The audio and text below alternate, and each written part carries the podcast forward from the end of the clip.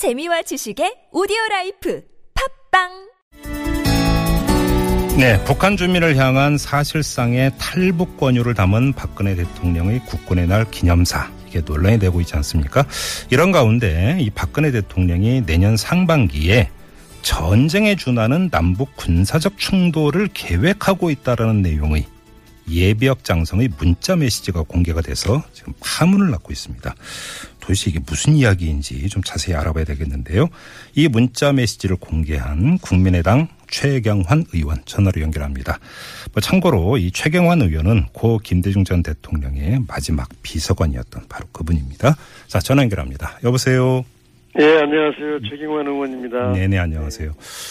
좀 얼핏 들어서는 이게 지금 무슨 이야기인가 싶은 의아할 정도인데 문자 메시지 내용부터 좀 자세히 소개 좀 해주십시오. 아, 그것은 제가 평소 알고 지내는 네, 장성 출신의 또 외교 안보 분야에 많은 경험을 가진 분이신데요. 네, 아침에 지금의 상황을 우려해서 그런 문자를 저에게 보내주셨어요.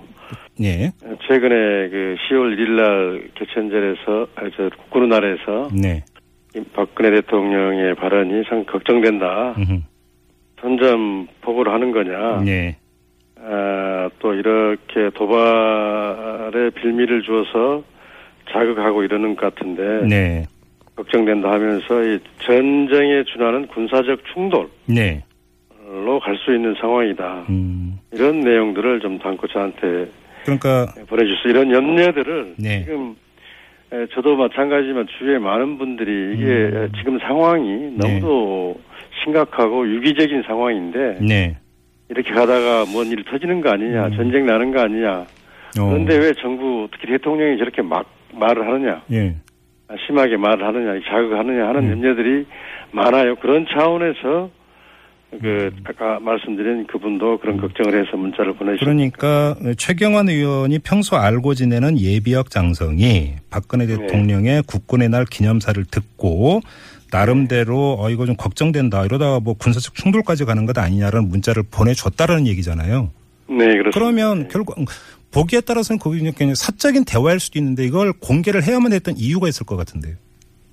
지금 저도 지역에서도 그렇고 네. 여러분들에게 앞에서 말씀드린 것처럼 네, 지금 상황에 대해서 염려하는 목소리를 많이 듣습니다. 네, 에, 한반도 북- 저 북한의 북- 핵실험 또 사드 배치 논란으로 이렇게 동북아 전체가 또 한반도 전체가 큰 그 안보 위기 상황인데 네, 이러다가 무슨 일이 나지 않겠느냐 하는 음. 우려들, 걱정들, 불안들 네. 이게 많은 상황이거든요. 그러면 그 이 문자를 보내준 예비역 장성은 그냥 그 기념사를 듣고 이게 군사적 충돌로까지 가는 것 아니냐라는 걱정을 하는 또 다른 뭐 근거나 이런 것도 밝혔습니까? 네, 그분의 여러 가지 경험과 또 이렇게 해왔던 그 분석들을 통해서 그런 말씀을 우려를 전해주신 걸로 알고 있습니다. 네. 혹시 이 예비역 장성이 어떤 사람인지 좀 구체적으로 밝혀줄 수 있나요? 뭐 지금 여기서 이렇게 말씀드리기는 좀 어렵고요. 예, 아무튼 그 장성 출신이시고 네, 외교안보 분야에서 아주 큰 경륜들을 가지고 계신 분입니다. 네. 네. 아무튼 그러면 이 그 예비역 장성이 문자를 보내고 그래서 걱정을 표명을 했고 의원님도 그런 걱정에 이제 동의를 하시니까 공개를 한것 네, 아니겠습니까? 그렇습니다. 예, 저, 저만 아니라 많은 사람들이 예. 불안해하고 있습니다. 좀 그럼 좀 구체적으로 그 어떤 점을 걱정을 하고 있고 어떤 점을 경계를 하고 있는지 좀 말씀을 좀 해주십시오. 그러니까 저는 그 지금의 그 위기적인 상황 앞에서 네. 최고 지도자 대통령의 자세, 마, 음. 발언은 매우 중요합니다. 네. 이것을 상황을 진정시키고 안정시키고 음흠. 이렇게 이렇게 하면은 해법이 있다. 우리가 네. 안정적으로 갈 수 있다 이렇게 아, 있다고 국민들을 이렇게 해야 안심시켜 나가는 방향으로 해야 될 텐데 네. 반복적으로 저번에 8.15 경축사도 그렇고 이번에 국군의 날 행사에서도 그렇고 네. 아주 상대를 자극하는 그 반복하고 있어요. 예. 그래서 그런 부분들이 예, 상대를 자극하는 발언들을 계속함으로써 음. 불안을 증폭시키고 있는 거에 대해서 네. 지적했던 거고요. 네. 또 그 군사적 충돌 그분이 이야기했던 군사적 충돌 부분은 국지전 부분은 예. 이미 우리 정부도 네. 여러 차례 이 상황 악화에 따라서 국지전의 가능성이 있다. 또 군이 음. 거기에 대비를 해야 된다는 이야기를 이야기를 해오고 있습니다. 예, 예. 그래서 저는 그분의 인식이나 정부의 인식이나 우리 국민들의 인식은 음. 같다고 생각합니다. 네. 그런데 지금 청와대의 반응을 보면 아주 강력히 반발을 하고 있는데 글쎄요, 저도 저 예. 그런 그 저 국회의원으로서 네. 시중의 여론, 염려, 걱정들을 전달하는 거에 대해서 네. 좀 과도하게 이야기를 하시는 것 같습니다. 네. 그뭐 지금 청와대 같은 경우는 절대 묵고할 수 없는 주장이다 이렇게까지 표현을 했고 새누리당 같은 경우는 북한 군부 대변인이냐 이런 비판까지 내놨는데 그러면 지금 그럼에도 불구하고 의원님의 어떤 그 문제 제기라든지 걱정은 정당하다 이렇게 보시는 겁니까? 그렇습니다. 지금 지금 대통령께서 네. 이제 앞에도 말씀드렸지만 그런 그 상황을 안정시키기보다 상황을 상황을 증폭시키는 네. 이런 태도로 가고 또 이런 그 국민들의 목소리에 대해서 우려에 대해서 네. 이렇게 그런 목소리도 참고해서 이렇게 음흠. 하겠다는 태도가 아니라 네. 이렇게 무슨 제가 어떻게 군부의 북한 군부의 대변인입니까? 저는 네. 대한민국 국회의원입니다. 예. 예. 그런 점에서 예. 대단히 좀 유감스럽고 음. 예, 좀 이걸 좀 안보 이슈를 무- 어떻게 좀 활용해 보려고는 의도가 있는 거 아니냐는 네.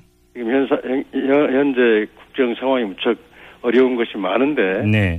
또 내년 대선도 있고 이런 음. 점에서 좀 무슨 의도가 있느냐 아느냐 있지 않느냐는 그런 좀 예, 그 걱정도 됩니다. 네. 네. 근데 지금 뭐 이렇게도 해석을 할 수 있지 않을까요? 그러니까 우리 정부가 북한을 그 상대로 이제 뭐 어떤 대화 제도고 여러 가지 어떤 그 접촉이라든지 시도가 있었음에도 불구하고 오히려 북한은 핵 실험이라든지 이런 걸로 지금 뭐 일종의 뒤통수를 쳤다고 할까요? 이런 그러니까 그 모습을 보였기 때문에 강력하게 제재를 하고 그다음에 또 단속을 해야 될 필요성 그에 따라서 박근혜 대통령의 대북 메시지가 강경 기조로 가는 것 아니냐 이런 식으로 해석할 여지가 있는 것 같은데요. 네, 맞습니다. 저희들도 정부의 제재와 압박, 네. 제재 정책에 대해서는 그 일- 제재가 필요하다는 데는 동의를 합니다. 다만 네. 지금 박근혜 정부의 제재와 압박 정책은 그 자체가 목적이 돼버렸습니다. 예. 그렇지 않습니까? 북한 붕괴론을 이야기하고 네. 체제 변화를 이야기하고 음흠. 뭐 이번에 말씀하신 남으로 오라 네. 이런 그 강경 발언들을 이야기하고 있는데 네. 제재와 압박의 목표는 대화와 협상입니다. 네. 그런데 목표는 사라져 버렸습니다. 예. 결국 어떻게 해서 이 문제를 풀 것인가 하는 음. 우리가 전쟁으로 풀어서는 안 되는 거 아닙니까? 예, 예. 그래서 제재 압, 압- 제- 제재와 압박도 필요하지만 음흠. 그 목표는 대화와 협상에 두어야 된다. 네. 이런 부분 대화와 협상이라는 것에서 방점을 두고 어떻게 그러면 풀어나갈지를 생각해야 되는데 음. 아주 그런 부분에 대해서는 전혀 관심, 관심을 기울이지 않고 노력도 기울이지 않고 네. 제재와 압박만 강조하고 있는 것을 우려하고 있는 것입니다. 그러니까 그러면 남으로 오라. 사실상의 탈북을 권유하는 이런 메시지는 대통령이 입에 올릴 수 있는 대북 메시지는 아니다. 이렇게 보시는 겁니까? 그- 그렇습니다. 그것은 북한의 체제를 네. 예, 예, 흔들려고 하는 의도로 북은 받아, 받아들일 겁니다. 네. 예. 그러면 그 북한은 그 발언에 대해서 어, 자극을 받아서 그러면 도발을 실제로 감행할 수 있는 여지도 있다고 보시는 겁니까? 제 전쟁이라는 것은 여러 가지 상황이 있지 않습니까? 이렇게 네네. 전쟁한다고 내놓고 하는 건 아니지 않습니까? 네.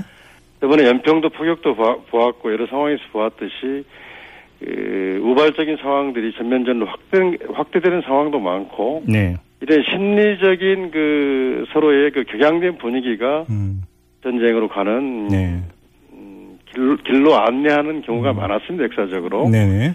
그런 점에서 지금 남북 양 지도, 지도자들의 태도 음. 남북 양 당국의 태도는 대단히 염려스럽고 예, 걱정돼 우려스러운 상황이라고 보고 있습니다. 네. 예, 제가 왜 이 질문을 거듭드리냐면 그 지금 저희 애청자 여러분들도 계속 그러니까 비슷한 내용의 문자를 보내주고 계시는데요. 대표적으로 아, 7835님이 보내주신 문자 내용을 그대로 소개를 해드릴게요. 어떤 내용이냐면 의원님 이 장성의 문자 내용 구체적으로 말씀해 주실 수 있나요? 이런 문자입니다. 그러니까 아, 이제 그 의원님께서 이런 문제 제기를 했던 직접적인 발단이 예비역 장성의 문자 메시지 아니겠습니까? 그리고 그러면 좀 문자 메시지 내용을 좀 더 구체적으로 밝혀주면 안 되겠느냐라고는 아. 아까 아까 앞에서 말씀드린 건데요. 네. 박근혜 대통령의 그 국군의 날 발언은 음. 그 북한의 선전포고를 하는 것과 마찬가지다. 네. 이렇게 보, 어, 에, 북한의 그 보복 공격의 빌미를 제공하 면서 도발을 해오도록 계속 자극하는 거다. 네. 예, 이런 게- 이렇게 가다가는 예. 전쟁으로 갈 수 있고 음. 이거 저, 이 전쟁이 주라는 군사 중- 중돌로 갈 수 있다. 네. 걱정된 이런 내용입니다. 예. 음, 왜냐하면 그게 예비역 장성의 문자라고 하는 것을 빼고는 사실은 뭐 그 일반적인 분석이고 또 많이 나왔던 이야기 아닙니까? 아니 그러니까 제, 제 인식하고 일반 주, 우리 국- 국민들의 우리하고 큰- 큰 차이가 없다고 생각합니다. 근데 예, 예. 다만 예비역 장성 이야기했다는 음. 것 때문에 그런 것 같은데요. 네네. 그래서 저도 이제 그 장성이 이렇게 주신 문자에서 음. 이렇게 경험 있는 분이 상황을 이렇게 보고 있구나 생각하다 예. 이걸 더 확신을 갖게 돼서 공개를 하게 된 겁니다. 알겠습니다. 참고로 오늘이 10월 4일 바로 14 남북 정상선언 9주년이 되는 날인데요. 그러죠. 마무리로 어, 이 질문을 좀 드리겠습니다. 2000년에 6.15 남북 공동선언이나 2007년에 14 남북 정상선언 이 10년간 이어졌던 이 햇볕 정책의 결실을 이 두 가지로 결국은 압축할 수 있을 것 같은데 이게 완전히 네. 파탄 지경에 이르렀다 이렇게 평가하십니까? 저는 그건 잘못된 평가라고 보고요. 네. 예, 햇볕 정책을 했을 때 남북 관계, 화해 협력 관계가 많이 신전됐습니다. 네. 금강산 관광이 됐고 개성공단이 만들어졌고 네. 적어도 지금처럼 전쟁의 위협 앞에는 없었다고 봅니다. 그렇지만 강경 정책이 펼쳐졌을 때는 이 불안과 긴장, 연평도 사건, 천안함, 또 네 차례 핵실험 이런 게 반복되어 있습니다. 예. 그래서 에, 핵도 북한 핵실험은 근본적으로 북미 간의 대결의 산물 산물입니다. 냉전 구조의 산물인데 이것을 햇볕 정치가 연결돼서 생각하면 안 되고요. 음. 저는 이렇게 생각합니다. 전쟁을 하, 지 않, 을 바에는 결국 대화와 협력이라고 하는 네. 햇볕 정책 밖에 대안이 없다. 저는 이렇게 생각하고 있습니다. 대화와 교류의 모멘텀을 다시 살려야 된다 이런 말씀이신 거죠? 그렇습니다. 네. 네. 알겠습니다. 자, 오늘 말씀 여기까지 듣겠습니다. 고맙습니다. 네, 감사합니다. 네, 지금까지 국민의당의 최경환 의원이었습니다.